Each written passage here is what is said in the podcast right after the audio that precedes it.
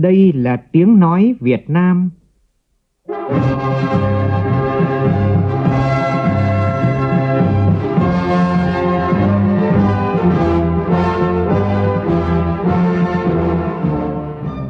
là tiếng nói Việt Nam, phát thanh từ Hà Nội, thủ đô nước Cộng hòa xã hội chủ nghĩa Việt Nam.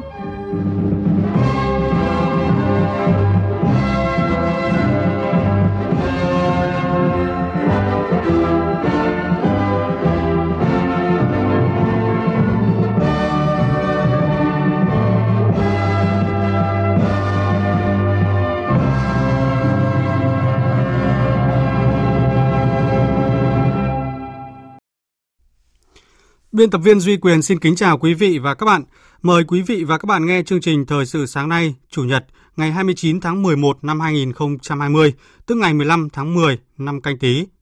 Chương trình có những nội dung chính sau đây.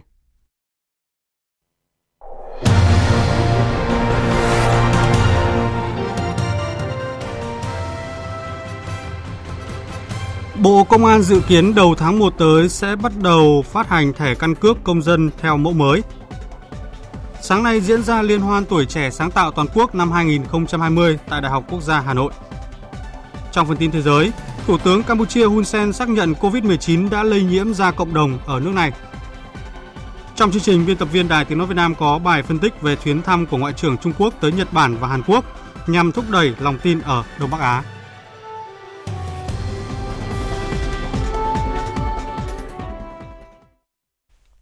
Bây giờ là tin chi tiết. Thưa quý vị và các bạn, dự kiến trong tuần đầu của tháng 1 năm sau, ngành công an sẽ bắt đầu phát hành thẻ căn cước công dân mới. Đây là thông tin tại hội nghị giao ban trực tuyến kiểm điểm kết quả thực hiện dự án cơ sở dữ liệu quốc gia về dân cư và dự án sản xuất cấp quản lý căn cước công dân do Bộ Công an tổ chức ngày hôm qua.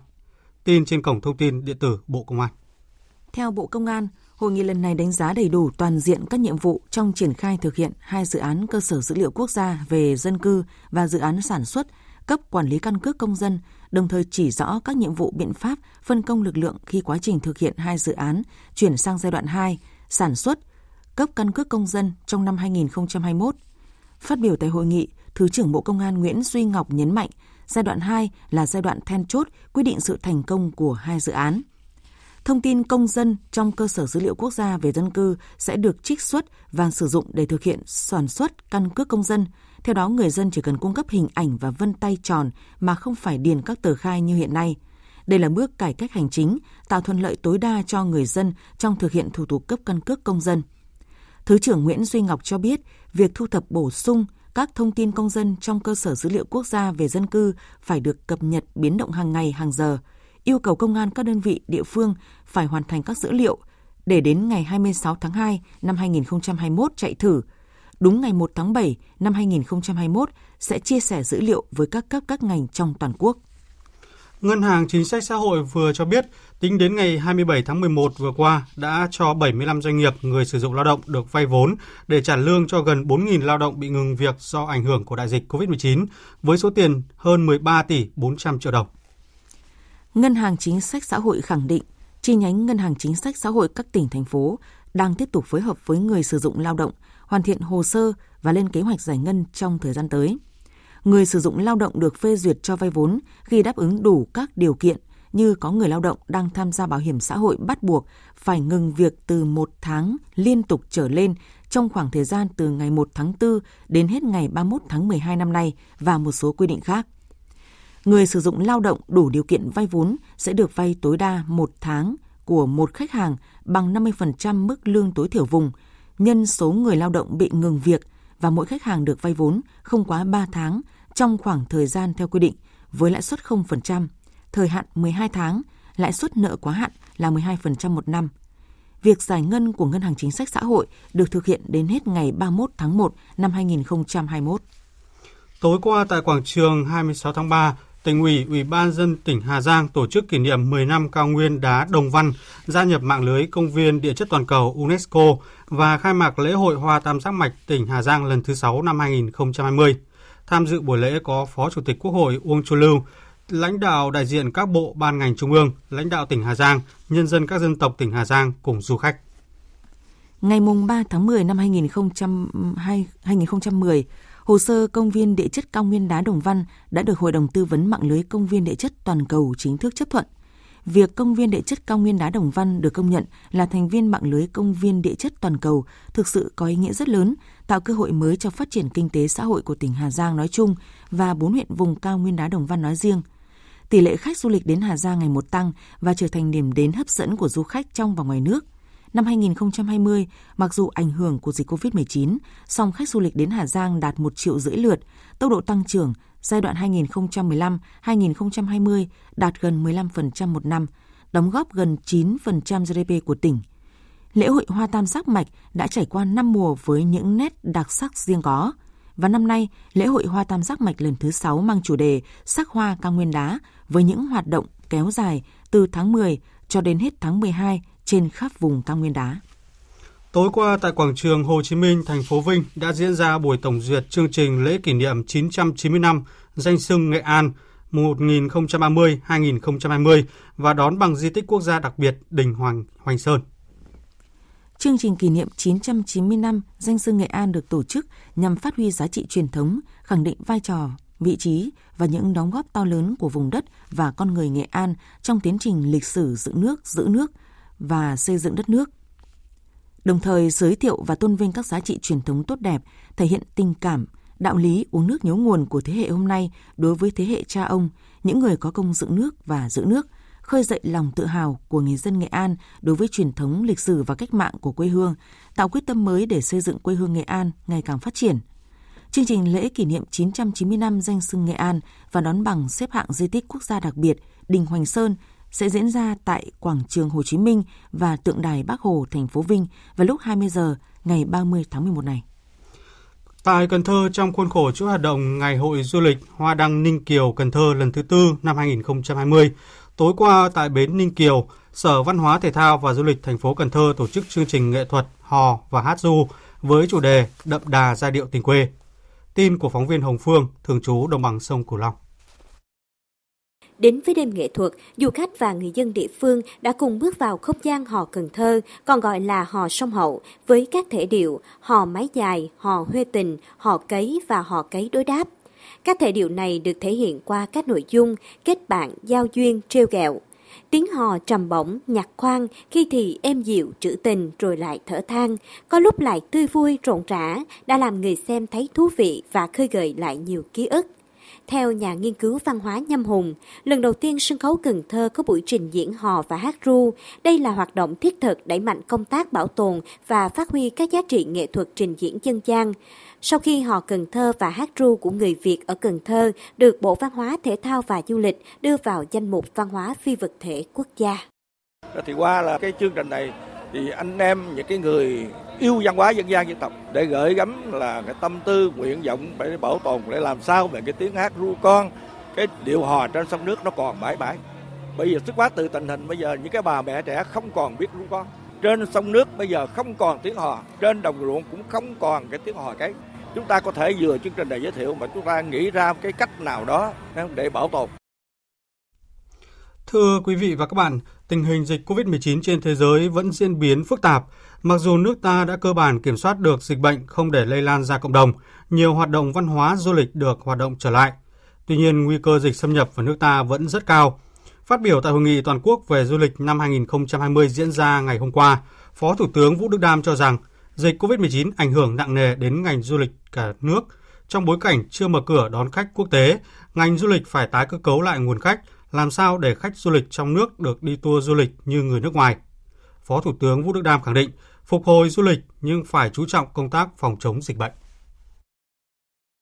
Bây giờ tập trung vào chất lượng và ở tất cả các phân khúc tái cơ cấu mà nhất là trong cái lúc dịch Covid này phải tập trung hơn cho khách du lịch nội địa. Làm sao để người Việt được trải nghiệm những sản phẩm du lịch cao cấp mà vốn từ trước chúng ta thường chú ý chỉ dành cho khách nước ngoài và trong lúc này thì chúng ta tự làm mới lại mình và khắc phục những gì mà trước đây chúng ta cũng nhận ra. Nhưng mà do phải tấp lập hàng ngày đón nhiều khách thì chúng ta không có thời gian không có nguồn lực để đầu tư cho nó. Còn cái thứ ba an toàn trong chống dịch. Như Đài Tiếng Nói Việt Nam đưa tin, chiều qua Bộ Lao động Thương binh và Xã hội phối hợp với các ban ngành địa phương tổ chức lễ tuyên dương những tấm gương sáng thầm lặng vì cộng đồng. 400 cá nhân được vinh danh đều là những tấm gương tiêu biểu có nhiều đóng góp cho cộng đồng trong lĩnh vực an sinh xã hội ở khắp mọi miền đất nước. Những hoạt động thầm lặng của họ đã và đang góp phần cùng Đảng, Nhà nước chăm lo, giúp đỡ cho những người có hoàn cảnh khó khăn. Phóng viên Minh Hường thông tin. Đây là sự kiện lần đầu tiên được tổ chức trên quy mô toàn quốc với 400 đại biểu tiêu biểu nhất trong lĩnh vực công tác xã hội ở khắp mọi miền đất nước. Tiêu biểu như ông Nguyễn Trung Chắt, giám đốc của ba cơ sở bảo trợ xã hội nuôi dưỡng trẻ em mồ côi hoàn cảnh đặc biệt khó khăn. Kể từ năm 2003 đến nay, các trung tâm của ông đã tiếp nhận và chăm sóc hàng trăm trẻ em mồ côi hoàn cảnh đặc biệt khó khăn, tạo việc làm cho các em khi đã trưởng thành. Chia sẻ về công việc của mình, ông Nguyễn Trung Chắt cho biết Tôi vẫn thường dạy các cháu ở trên trung tâm của cái giá trị cuộc sống con người không phải là nhiều tiền ít tiền, không phải là chức tước địa vị hay là danh xưng gì khác mà là cái mình làm sao mình có hiểu biết, làm sao để mình có thể làm điều gì đó tốt đẹp giúp đỡ cho người khác thì đấy là cái giá trị cuộc sống thì mình cố gắng sống cuộc đời làm sao có giá trị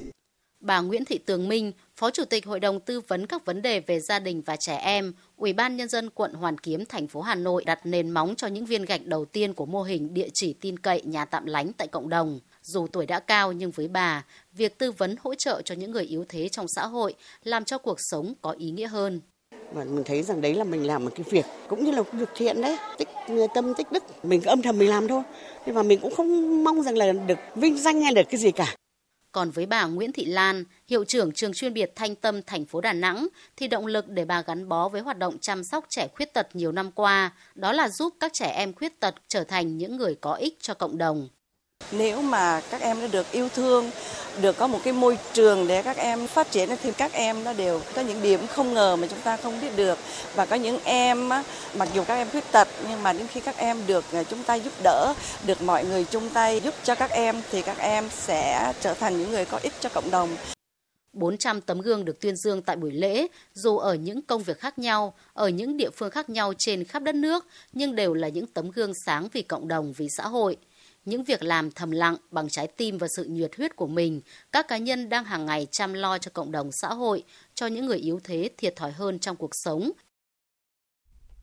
Sáng nay tại Hà Nội diễn ra Liên hoan tuổi trẻ sáng tạo toàn quốc năm 2020 tại Đại học Quốc gia Hà Nội, gồm các nội dung Ngày hội tuổi trẻ sáng tạo với chủ đề Khoa học công nghệ trẻ, Diễn đàn tuổi trẻ sáng tạo với chủ đề Chuyển đổi số, tiếp cận và ứng dụng các công nghệ số, triển lãm tuổi trẻ sáng tạo với 25 gian hàng trưng bày trình diễn các công trình sản phẩm sáng tạo tiêu biểu của thanh thiếu nhi. Đặc biệt trong khuôn khổ liên hoan diễn ra lễ trao giải thưởng Tuổi trẻ sáng tạo toàn quốc năm 2020 diễn ra vào tối nay. Liên hoan tuổi trẻ sáng tạo toàn quốc năm 2020 được tổ chức tiếp tục khẳng định quyết tâm của Đoàn Thanh niên Cộng sản Hồ Chí Minh trong việc tiếp cận và giải quyết nhu cầu chính đáng của thanh niên, trong việc thiết kế và tổ chức các phong trào hành động cách mạng phù hợp với thực tiễn cuộc sống, với lợi ích chính đáng và khát vọng cao đẹp của thanh niên – qua đó tiếp tục tạo môi trường và điều kiện thuận lợi cho các bạn trẻ sáng tạo, cống hiến và trưởng thành. Giải thưởng Tuổi trẻ sáng tạo toàn quốc là giải thưởng do Trung ương, Đoàn Thanh niên Cộng sản Hồ Chí Minh tổ chức để khen thưởng tôn vinh những cá nhân và tập thể là đoàn viên thanh niên có công trình, sản phẩm sáng tạo xuất sắc được áp dụng trong học tập, công tác, lao động sản xuất. Năm nay, Trung ương đoàn đã nhận được 241 hồ sơ công trình, giải pháp, sản phẩm sáng tạo của thanh thiếu nhi, tham gia xét chọn giải thưởng Tuổi trẻ sáng tạo toàn quốc do 57 tỉnh thành đoàn và đoàn trực thuộc đề cử. Trung ương đoàn đã thành lập hội đồng xét chọn giải thưởng và thống nhất lựa chọn 37 công trình giải pháp, sản phẩm sáng tạo tiêu biểu nhất để trao tặng giải thưởng Tuổi trẻ sáng tạo toàn quốc năm 2020. Trong đó tuổi cao nhất tác giả tham gia các công trình sản phẩm sáng tạo là 35 tuổi, tác giả trẻ tuổi nhất là 13 tuổi. Tiếp theo chương trình Thời sự sáng nay là một số thông tin về không khí lạnh tăng cường tại một số khu vực trên cả nước. Trung tâm Dự báo Khí tượng Thủy văn Quốc gia cho biết, ngày và đêm hôm nay do ảnh hưởng của không khí lạnh tăng cường, ở Bắc Bộ và Bắc Trung Bộ có mưa vài nơi, trời rét, với nhiệt độ thấp nhất từ 15 đến 18 độ, vùng núi từ 12 đến 15 độ, vùng núi cao có nơi dưới 10 độ. Thủ đô Hà Nội và các khu vực lân cận sáng và đêm trời rét, đến trưa chiều trời hừng nắng, nhiệt độ tăng lên, cao nhất là 23 độ. Trong khi đó, từ nay đến ngày 1 tháng 12, ở khu vực Trung Bộ và Nam Trung Bộ tiếp tục có mưa vừa mưa to, có nơi mưa rất to và rông, với lượng mưa phổ biến từ 150 đến 300 mm, có nơi trên 350 mm. Từ nay đến ngày 30 tháng 11, ở Tây Nguyên cũng có mưa vừa mưa to, có nơi mưa rất to, lượng mưa phổ biến từ 100 đến 130 mm và với lượng mưa lớn như vậy thì mực nước trên các sông suối khu vực này sẽ lên nhanh, cần đề phòng lũ quét và sạt lở đất. Cảnh báo cấp độ rủi ro thiên tai do mưa lớn là cấp 1.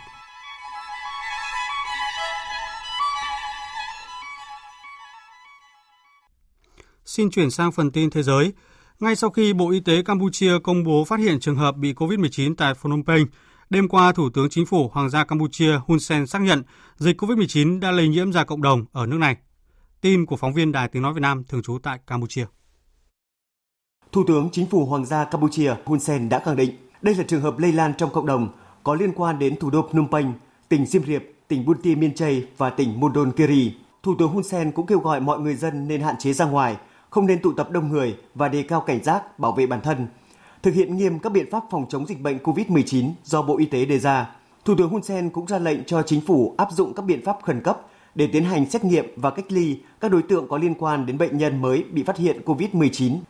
Bộ Y tế Campuchia đã ra quyết định đóng cửa siêu thị Ion 1 là một trong những siêu thị lớn nhất cả nước do phát hiện một nữ bệnh nhân bị COVID-19 đã đi mua sắm và ăn uống tại đây. Campuchia đã phát hiện 308 trường hợp bị COVID-19, trong đó 299 người đã bình phục, còn 9 người khác đang được điều trị. Phóng viên Phan Tùng thường trú tại Ấn Độ đưa tin, nước này đã điều động lực lượng biệt kích thuộc hải quân nước này tới khu vực hồ Pangong, phía đông Ladakh nằm trên biên giới với Trung Quốc. Đây được coi là bước chuẩn bị mới cho của New Delhi trong bối cảnh tranh chấp biên giới với nước láng giềng đã kéo dài sang tháng thứ 6. Như vậy, quân đội Ấn Độ đã triển khai lực lượng đặc nhiệm của cả ba quân chủng gồm lục quân, không quân và hải quân tới khu vực đường kiểm soát thực tế với Trung Quốc. Trước đó thì đặc nhiệm Garu của không quân và đặc nhiệm Dù thuộc lục quân của nước này đã có mặt tại Đông Ladakh từ những ngày đầu nổ ra tranh chấp với Trung Quốc hồi tháng 5 vừa qua. Bất chấp quy định phong tỏa toàn quốc đang còn hiệu lực, hôm qua thì hàng trăm nghìn người Pháp đã xuống đường tại nhiều thành phố lớn trên toàn quốc để phản đối một dự án luật về an ninh. Phóng viên Huỳnh Điệp, cơ quan thường trú Đài Tiếng Nói Việt Nam tại Pháp đưa tin. Đến khoảng 8 giờ tối ngày 28 tháng 11, Bộ Nội vụ Pháp công bố các cuộc biểu tình nổ ra tại khoảng 70 thành phố trên toàn quốc, quy tụ khoảng 133.000 người tham gia. Tuy nhiên, theo những người tổ chức, có khoảng 500.000 người tham gia biểu tình trên toàn quốc. Các cuộc biểu tình rầm rộ nhất diễn ra tại thủ đô Paris với khoảng 50.000 người tham gia, bên cạnh hàng nghìn người tại các thành phố lớn như Lyon, Bordeaux, Lille hay Strasbourg. Tình trạng bạo lực đã nổ ra tại nhiều thành phố như Paris, Lyon hay Gen, khiến cho nhiều người biểu tình bị thương. Ít nhất 37 cảnh sát cũng bị thương, trong đó riêng tại thủ đô có 23 cảnh sát bị thương. Viện Kiểm sát thành phố Paris cũng cho biết khoảng 27 người biểu tình quá khích đã bị bắt giữ, trong tổng số 46 người bị thẩm vấn. Các cuộc biểu tình nổ ra khi trong thời gian qua, người dân Pháp đang cực lực phản đối một dự luật về an ninh, trong đó có điều khoản cấm việc người dân và cả phóng viên báo chí ghi hình và chụp ảnh lực lượng cảnh sát đang làm nhiệm vụ. Những người phản đối cho rằng dự luật này của chính phủ ngăn cản các quyền tự do của người dân, trong đó có cả quyền tự do báo chí. Số ca tử vong vì COVID-19 tại châu Âu đã vượt qua cột mốc 400.000 người trong ngày hôm qua, biến châu lục này thành nơi có tổn thất nghiêm trọng thứ hai trên thế giới sau châu Mỹ Latin. Phóng viên Quang Dũng theo dõi khu vực Tây Âu đưa tin. Thống kê do hãng thông tấn Pháp AFP công bố chiều ngày 28 tháng 11 cho thấy, tổng số nạn nhân tử vong vì COVID-19 tại châu Âu đã chính thức vượt qua cột mốc 400.000 người trong ngày 28 tháng 11 với trên 17,6 triệu ca nhiễm. Điểm đáng chú ý là làn sóng dịch COVID-19 thứ hai tại châu Âu hiện nay đang gây ra số ca tử vong cao hơn làn sóng dịch thứ nhất. Hiện tại, Anh vẫn đang là nước có số nạn nhân COVID-19 cao nhất châu Âu với trên 57.000 người, tiếp đến là Italia trên 53.000 người và Pháp trên 51.000 người. Tuy nhiên, Italia hiện là nước đang có diễn biến dịch COVID-19 nghiêm trọng nhất châu Âu trong những ngày gần đây, với số ca nhiễm mới và ca tử vong hàng ngày cao nhất so với các nước khác, với trung bình từ 26 cho tới 28.000 ca nhiễm mới và khoảng 700 đến 800 nạn nhân thiệt mạng. Bất chấp các diễn biến dịch vẫn đang rất phức tạp và nghiêm trọng tại nhiều nơi, nhưng trước áp lực kinh tế và xã hội ngày càng lớn khi dịp lễ Giáng sinh và năm mới quan trọng nhất trong năm đang đến gần, ngày càng nhiều nước châu Âu bắt đầu nới lỏng các lệnh phong tỏa. Giám đốc văn phòng châu Âu của Tổ chức Y tế Thế giới, ông Hans Kluge mới đây đã tiếp tục cảnh báo các nước châu Âu phải cực kỳ thận trọng nếu không làn sóng COVID-19 thứ ba sẽ lại bùng phát sau kỳ nghỉ lễ sắp tới. Nếu các lệnh phong tỏa lần hai được gỡ bỏ, thì virus sẽ không biến mất. Virus không trở nên kém nguy hiểm hơn hay nguy hiểm hơn. Đó vừa là tin tốt, vừa là tin xấu. Vì thế virus sẽ tiếp tục gây chết chóc trừ khi tất cả mọi người phải đóng góp trách nhiệm ngăn ngừa. Quý vị và các bạn đang nghe chương trình Thời sự sáng của Đài Tiếng Nói Việt Nam. Tiếp theo chương trình là một số thông tin thể thao đáng chú ý.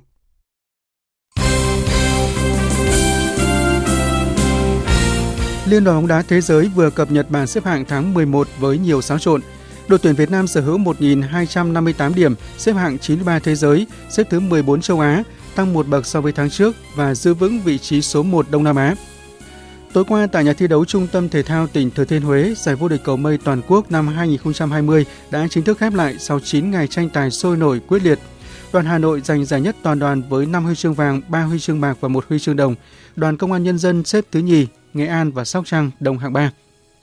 Chiều qua tại tỉnh Hà Tĩnh, giải vô địch vô Việt Nam toàn quốc lần thứ 27 đã bế mạc. Ban tổ chức đã trao giải nhất toàn đoàn cho đoàn thành phố Hồ Chí Minh với 11 huy chương vàng, một huy chương bạc và một huy chương đồng. Giải vô địch vô Việt Nam toàn quốc lần thứ 27 do Hà Tĩnh đăng cai tổ chức bắt đầu từ ngày 20 tháng 11 với hơn 400 vận động viên thuộc 32 tỉnh thành ngành trong toàn quốc về tham dự. Chuyển sang thông tin tại vòng 10 giải bóng đá ngoại hạng Anh diễn ra vào tối qua và dạng sáng nay. Kết quả Manchester City thắng Burnley với tỷ số 5-0. Trước đó, Liverpool đã để mất điểm khi bị Brighton thủ hòa với tỷ số 1 đều. Trong khi đó, West Bromwich đã thắng Sheffield United với tỷ số 1-0. Tại vòng 11 giải vô địch Tây Ban Nha diễn ra vào dạng sáng nay, Atletico Madrid đã thắng Valencia với tỷ số 1-0. Trong khi đó, Schalke 04 thua đậm Borussia Mönchengladbach với tỷ số 4-1 tại vòng 9 giải bóng đá vô địch quốc gia Đức Bundesliga.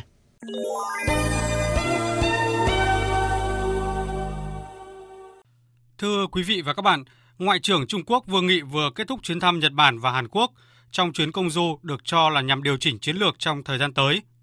với những cam kết và tuyên bố được đưa ra trong chuyến thăm hai nước láng giềng Đông Bắc Á, vốn lâu nay có quan hệ cơm chẳng lành, canh chẳng ngọt với Trung Quốc, song lại có vai trò chiến lược vô cùng to lớn.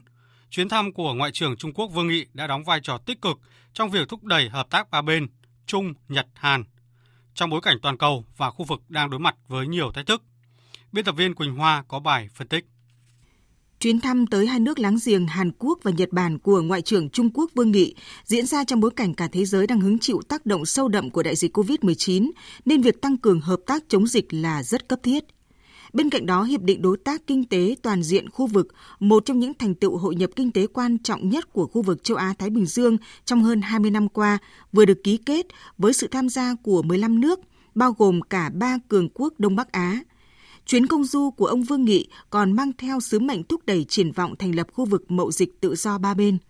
Chính vì thế mà chuyến công du của người đứng đầu ngành ngoại giao Trung Quốc tới Nhật Bản và Hàn Quốc có thể coi là cơ hội để nền kinh tế lớn thứ hai thế giới xích lại gần nhau hơn với hai cường quốc kinh tế tại châu Á, tạo động lực cho các nền kinh tế đầu tàu châu Á sẽ có thêm sức mạnh để đương đầu với khủng hoảng hướng tới phục hồi kinh tế hậu đại dịch.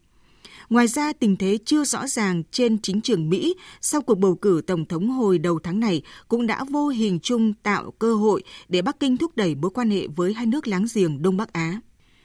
Điểm nổi bật trong chuyến công du lần này tới hai nước láng giềng là người đứng đầu ngoại giao Trung Quốc có một loạt các cuộc gặp gỡ và trao đổi thực chất với các quan chức hàng đầu của Nhật Bản và Hàn Quốc và tại các cuộc tiếp xúc, hai bên đã nhất trí kiên trì tinh thần là đối tác hợp tác không trở thành mối đe dọa của nhau – trong đó có thể khẳng định chuyến thăm đầu tiên của một quan chức cấp cao Trung Quốc đến Nhật Bản kể từ khi Thủ tướng Suga Yoshihide lên nắm quyền và đã đạt được kết quả tích cực với năm nhận thức chung quan trọng và 6 kết quả hợp tác cụ thể. Đáng chú ý, việc hai nước nhất trí cho phép những trường hợp công tác ngắn hạn được nhập cảnh và miễn cách ly 14 ngày và doanh nhân nhập cảnh ngay trong tháng 11 này, cũng như chính thức ra mắt cơ chế hợp tác thương mại nông thủy sản, cho thấy cả Trung Quốc và Nhật Bản đều coi trọng mối quan hệ cộng sinh về kinh tế. Hai bên cũng thẳng thắn trao đổi về quần đảo tranh chấp trên biển Hoa Đông mà Nhật Bản gọi là Senkaku, còn Trung Quốc gọi là Điếu Ngư.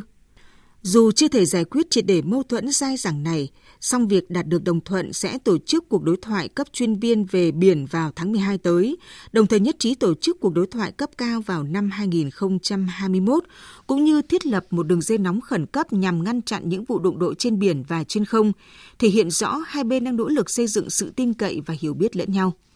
Trong khi đó, Ngoại trưởng Trung Quốc Vương Nghị tới Hàn Quốc chỉ 3 tháng sau chuyến thăm của Ủy viên Bộ Chính trị Trung Quốc Dương Khiết Trì. Với tuyên bố chuyến thăm Hàn Quốc này là nhằm thể hiện sự coi trọng của Bắc Kinh đối với mối quan hệ với Seoul. Ngoại trưởng Trung Quốc Vương Nghị và người đồng cấp nước chủ nhà đã đạt được 10 nhận thức chung trong việc thúc đẩy hơn nữa quan hệ đối tác chiến lược. Rõ ràng việc Hàn Quốc và Trung Quốc nhất trí tăng cường giao lưu kết nối, thúc đẩy sự tin cậy lẫn nhau, làm sâu sắc hơn quan hệ hợp tác thực chất, đưa quan hệ đối tác hợp tác chiến lược lên tầm cao mới, được đánh giá là kết quả tốt đẹp, theo đúng chỉ đạo chiến lược mà lãnh đạo hai nước đưa ra. Có thể nói, trước áp lực cứng rắn của Mỹ về Trung Quốc đối với các đồng minh chiến lược ở khu vực Đông Á, cũng như cuộc đối đầu leo thang giữa Trung Quốc và Mỹ chưa có hồi kết, chuyến thăm của Ngoại trưởng Trung Quốc Vương Nghị tại Seoul và Tokyo đã xây dựng mối quan hệ kinh tế chặt chẽ với hai nền kinh tế lớn trong khu vực, nhằm giảm căng thẳng song phương về chính trị và an ninh, phá thế bao vây nhằm vào Trung Quốc do Mỹ dẫn đầu.